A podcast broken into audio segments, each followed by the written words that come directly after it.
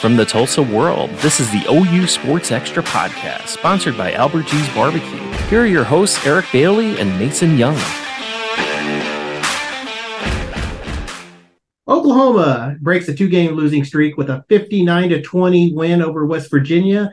Joined by Mason Young here in o at Owen Field. Uh, it's after midnight, late night, 12:23 a.m. as we record this. But for Oklahoma fans, it was a much-needed win for the Sooners football program. It's a step back toward being a having a chance to get to the Big 12 championship game, which is something we would never thought have happened. But things are starting to fall Oklahoma's way. A lot of confidence built tonight, uh, Mason, especially on the offense. Right. Uh, we talked about it earlier in our spot on the field, uh, but it's just incredible how quickly a narrative can shift, Eric. You know, a week ago, a lot of fans were saying OU season is over, and now uh, everything is flipped on its head. Jeff Lebby, who was being criticized for his play calling in critical situations, called a masterful game tonight. It felt like OU's offense pretty much at all times just had their foot on West Virginia's throat. Dillon Gabriel, uh, incredible game, probably the best overall game of his career. Passed for over over 300 yards and had eight total touchdowns, five passing, three rushing. Just just insane, just insane the performance he put up. Uh, a huge bounce back week for Lebby and Gabriel, silencing the critics, and, and, as you said, putting OU right back into the Big 12 championship game uh, picture with their win to, to keep their season going and elsewhere around the Big 12, Oklahoma State and Kansas losing today. Well, you mentioned Dillon Gabriel, eight total touchdowns, five passing, three running, something no Oklahoma player has done in history. Baker Mayfield and Kyler Murray, two Heisman Trophy winners, had seven touchdowns in a game uh, or, or produced seven touchdowns. Dillon Gabriel with eight. We had a chance to talk to him after the game, and man, kid stayed humble. He didn't stay, you know, he didn't want to talk about records. He wanted to talk about the win. Just a really a deep look, and that's a deep look into what kind of player and person Dillon Gabriel is. Yeah, it, it, it continues to impress. Just you know how uh, humble and, and also true to himself he stayed throughout this entire season. You know, obviously early the success he was having, it seemed like uh, he had a he had a lot of swagger. Uh, you know, he just talked about having regained kind of an edge that he lost. You know, maybe last year in the six and seven uh, run that playing football wasn't as fun anymore. But somewhere that switch flipped and he just let loose and started having fun again. He was playing great. Obviously, they they hit a, a rough patch the past couple weeks with some bad situational football, just some stuff that, that uh, they didn't quite get right that that cost them against Kansas and Oklahoma State. But I thought it was really telling, uh, you know, listening to him talk the other night after practice, just how uh, good in spirits he was, despite everything that had happened the past two weeks, and uh, how that projected for him potentially having a big game this week. Uh, obviously, the other the other stat that's out there, you talked about the the OU record, but he also uh, tonight passed Colt Brennan, the former uh, Hawaii quarterback, on the all-time passing list. So Dillon Gabriel now tenth on the all-time college football career passing leaders list and he's right behind Luke Falk from Washington State, and has a good chance to to probably pass him next week at BYU, and uh, potentially even next week could also pass uh, number eight, which is Baker Mayfield. So uh, pretty incredible that when it's all said and done, that Dillon Gabriel could have more passing yards in his college career uh, than Baker Mayfield, somebody who's meant so much to this OU fan base. Uh, so really, just uh, you gotta you gotta almost be happy for Dillon Gabriel. Just you know the success that that he's had and, and, the turnaround that they had tonight after two really really tough weeks just the way that he stayed positive kept his head down and worked and then came out and executed tonight dillon gabriel was 23 of 36 for 423 yards with those five touchdown passes three of those go to drake stoops uh, Drake Stoops, what a game! I tell you. Last week we talked about how big a game he had Oklahoma State in a losing cause. Well, tonight he had 10 catches for 164 yards, topping his previous best of 134 just set last week. Three touchdowns, including what impressed me the most, Mason, was his 60 yard touchdown catch. Caught the ball, stayed in bounds down the sideline, cut across the field, and then the last five yards carried a pile into the end zone. And that was just one of his three touchdowns. His last touchdown, and we talked a little bit about this. This was talking about Dillon Gabriel and Drake Stoops being good friends. Stoops got a touchdown pass in the end zone, took a shot and uh, in fact, the, the, the tackle was uh, examined for targeting. Uh, it wasn't a targeting call, but it sure it was a hard hit. Drake fell to the ground, and you know, I, I, honestly, you know, I can say this now. I thought he lost consciousness, but Drake admitted after the game he just lost his breath, wanted to lay there for a minute. Well, while all that was going on, while all the lights were out at Memorial Stadium, Dillon Gabriel, all people, went and started uh, kind of shoving guys away from Drake Stoops and started a little skirmish. Jalil Farooq got in there and uh, a little, a little, they got a little heated, a little heated uh, pretty quick there. But uh, I was impressed. Dillon Gabriel said, That's my guy, talking about uh, Drake Stoops. And Drake Stoops said, That's my guy. So those two uh, combined for three touchdowns and had each other's back when things were tough. Yeah, that was wild. The the West Virginia defenders standing over him after just obliterating him was insane. And then obviously everything that uh, you know, it's it's kind of incredible that that there was not any penalties assessed on that play. But then they kicked the extra point, and then you get the flags just start flying everywhere. You had uh you had the the defender that hit Drake Stoops got an unsportsmanlike conduct. McKade Mettauer got two unsportsmanlike conducts and got ejected from the game because you know he was obviously chirping back at that guy trying to you know defend his guy Drake Stoops. And the the funniest part of it all is McKade Mettauer walking off the field and he gets a fist bump from OU's president, Joseph Harroz Jr., as he's going to the locker room. I mean, just just inexplicable things. That's why college football is the greatest sport, Eric. Like there's literally just so many weird things that you don't expect to see in the, in the course of an evening, but we saw it all. You know, a bunch of guys getting into it, fighting under the lights, and then at the end of it all, you know, the one of the most important people in the entire stadium fist bumping the player that that you know was one of the instigators of the fight.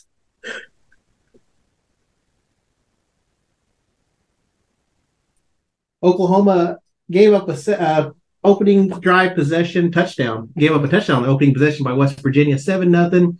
A lot of feeling that oh no, here we go. If you're an Oklahoma fan, you probably thought I've seen this story before but West Virginia would not get another first down until midway through the second quarter. And when West Virginia got their next first down after that opening drive, it was 31 to 7. Oklahoma scored on their first five possessions, taking command of the game early, uh, really setting the tone early, and that that was much needed by the offense. Uh, just like again, just like you said, impressive game by the offense. Let's switch gears and talk about the defense. And uh, one player stood out. It was the player at linebacker who came back missed missed last week, but really showed out with a game high or team high eight tackles for the Sooners. Danny Stutsman. Uh, what's your thoughts on Danny coming back and the game he played? Well, Brent Venables kept emphasizing the two weeks that he was out that they felt like they should have won those games regardless, that they had the defensive talent and the playmakers aside from Stutsman to be able to win those games. And I, I, think to some extent that may, you know, potentially be true. This obviously is a more talented defense that they had last year, just with the freshmen that they have, the guys that they've developed from last year, redshirt freshmen and sophomores and stuff like that, the transfers that they brought in. You know, we've known that all year. But Danny Stutsman really does make a big difference. I mean, his his communication is key, and he even talked about after the game. You know, uh, I don't know, I don't know if you necessarily quantify it as rust or what it was, but there was some stuff that he didn't communicate correctly uh, that he took ownership for on that first drive where West Virginia scored with ease. Uh, just some stuff that that in terms of calls that and, and getting everybody lined up that he didn't get right, and uh, they got that fixed in a hurry. Right, you know, the next their next uh, 0 for 6 on third down, West Virginia was the next uh, six tries that they had. And uh, I, obviously, having him in there made a big difference. He led the team with eight tackles, he had two tackles for loss. And I thought the other thing that was really uh, impeccable about his performance was. Uh, you know, he played Mike Backer tonight. He's played Will Backer the entire season, but they slid him over to Mike. He obviously has played there in the past, played there a lot last year. Um, you know, is is is really good at both, has a lot of experience at both. And, and what that allowed them to do was then, you know, slide Kip Lewis, who's been his backup slash replacement all year, in at Will Backer. And, you know, Kip is already emerging into the kind of star that Danny has become. I mean, he's he's going to hit that level eventually, um, where he's, you know, probably just as good as Danny. I mean, it's he his his growth from last year to this year has been really impressive. Uh, Kobie McKinzie came off the bench in for Stutsman a little bit as well and did some really nice things. Uh, but uh, having Stutsman back was huge because it allowed you to play Lewis a lot, start Lewis and play Lewis a lot more snaps. And uh, the rest of the defense really just rallied around those guys and everybody did what they were supposed to do and it worked out. you know, it's funny. I asked Ted Roof after the game. We talked about Danny coming back and how important it was for him to be back. And uh, Coach Roof talked also about how you know the mental reps, the sideline reps that Danny took, and the leadership he did when he was wasn't playing. And then I asked uh, Coach Roof about Danny not being on the Butkus semifinal list, uh, one of the top 12 linebackers in the country. And all Ted Roof said was, I know what kind of football player Danny is. That was his answer. So I, I think there's a little bit of uh, probably Ted's not happy that he's not on that list. So a um, couple interceptions. Oklahoma, I think, has 17 on the season now. Uh, who got the picks today? Uh, who, who got the picks today? Billy Bowman tipped it up for Reggie Pearson. That was the first one, and then Jacoby Johnson had one in the first quarter. The late one. So uh, Oklahoma was able to turn the Mountaineers over as well as take care of the football. They just, I think, oh, you just had the one turnover on the uh, muff punt, correct? That was all they had. So I believe so. Yeah. Oklahoma wins the turnover battle, and that's something that they didn't do the last two losses. All up six times. Uh, so Oklahoma gets back on the winning side of that. And Brent Venables has mentioned that over and over, mentioned again tonight that winning the turnover battle was tough. Um, so this Oklahoma team, they still have a lot to play for. And we mentioned it early. Uh, they go to BYU next week for an 11 a.m. kick, 10 a.m. local time. I think it's going to be one of the earliest games it might be, I don't remember the last time Oklahoma kicked a game off earlier than 11 o'clock. It might be one of the earliest games in school history. 10 a.m. Uh, I think BYU is getting beat pretty handily by Iowa State. That game's almost over. Here it is, 12:35 a.m. I think that game's still going on. But Oklahoma, so much to play for in front of them, and they're going to be heavy favorites in these last two games. Right, and and we've tried to break it down, and I still am not, you know, totally sure if we have this picture entirely clear. But we think this is what the Big 12 tiebreakers uh, look like moving forward for OU. Obviously, OU has to win out. You know, they have to beat BYU and TCU.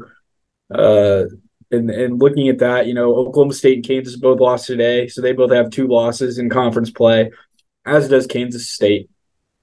And uh, Kansas, the biggest game kind of remaining on the schedule is uh, Kansas State still has to play uh, Kansas. In fact, that is next week in Lawrence. So the optimal situation for OU getting into the Big 12 championship game is Texas wins out, which they have to play Iowa State names next week, so that's no guarantee, but ideally that happens.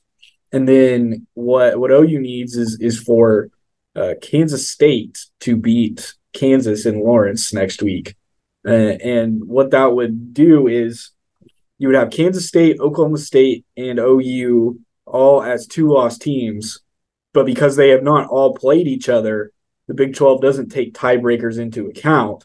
Uh, so they're essentially all on even playing ground, and OU would get the second uh, Big 12 championship game slot because it owns the tiebreaker over Texas from the Red River rivalry. And again, that's assuming that Texas wins out. So that is the picture as we understand it. It's still a little bit confusing, uh, but the obviously the path is there. You know, it after last week after Bedlam, it was really all doom and gloom. But OSU losing to UCF today, really just egregious loss for them, and, and also Kansas. You know, Jason Bean getting hurt and them losing to Texas Tech, and and now having to unless Jalon Daniels all of a sudden miraculously gets healthy, they may be running with their third string quarterback for the rest of the season they're in a very uh, precarious position, and maybe that helps OU because it makes Kansas State's chances of beating them next week better. Uh, but OU, as we said, uh, has uh, miraculously gotten back into the Big 12 championship game picture. And honestly, Eric, should we really be that surprised? I mean, it, it, it just seems like every year that, that it all shakes out to somehow work out in OU's favor, right? I mean, they were a two loss team they they started 0 2 in Big 12 play in 2020 and still won the Big 12 championship and went to a New Year's Six Bowl. And looks like we very well could see the same thing this year. And the crazy thing is, here we are, first year of a non round robin uh, Big 12 conference, having to do a little bit of figuring out. I mean, when, when you have a round robin, it's more cut and dry. So this is something we're learning too. And it's only one year for Oklahoma. Of course, they're going to SEC next year. So that's interesting too. So Oklahoma, BYU next week. Uh, Oklahoma again uh, should be a heavy favorite, but we know what happened the last time the Sooners played on the road. The last two times Oklahoma's played on the road, they're going to have to really uh, kind of exercise some demons, some road demons when they go to BYU. It's going to be a tough game. The first trip to Provo, though, it's going to be really neat. Uh, just something new for Oklahoma fans too. So. All right, I think uh, Mason. I think that'll wrap us wrap it up for us. Um, again, thank you so much for listening to us on this podcast, this post game podcast. We do one during the middle of the week after the uh, football play, get availability with coaches and players, and then uh, we'll have another post game from Provo, Utah next Saturday. So continue to listen to us. We appreciate it. Support local journalism. You can read all our work at TulsaWorld.com, as well as John Shin, who is our freelance writer, who's done great work this year, and Nate Bacon, who uh, does great videography. Uh, what is it? Videographer. Let me think of his title. Nate does good work as well. So, and uh, Daniel Schuler was out shooting today for the Tulsa World. So, team effort. Appreciate it. We'll see you next week.